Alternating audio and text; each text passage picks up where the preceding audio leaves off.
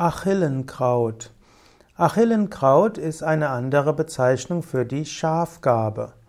Achillenkraut wächst in Europa bis zu 60 Zentimeter hoch. Achillenkraut gehört zur Familie der Korbblütengewächse. Achillenkraut hat einen rundlichen Wurzelstock und im Frühling gibt es dort Blattsprossen und schließlich gibt es verzweigte Stängel.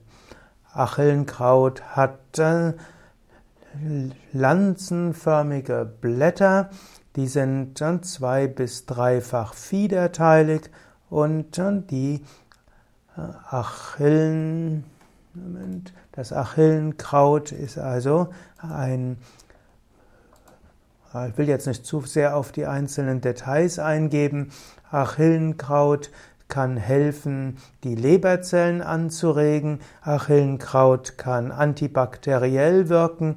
Achillenkraut kann auch adstringierend und krampflösend wirken. Man kann Achillenkraut anwenden als Tee.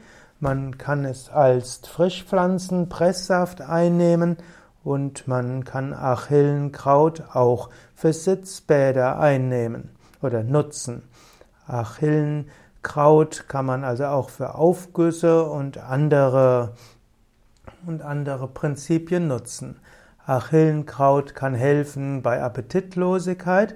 Achillenkraut kann helfen gegen Dyspepsie, das heißt also mangelnde Verdauungskraft. Achillenkraut kann auch helfen gegen krampfartige Beschwerden im Magen-Darm-Bereich. Achillenkraut hilft auch als Sitzbad äh, für, gegen das prämenstruelle Syndrom. Der frisch gepresste Saft gilt auch als Blutreinigungsmittel, der auch hilft, dass die Abwehrkraft steigt.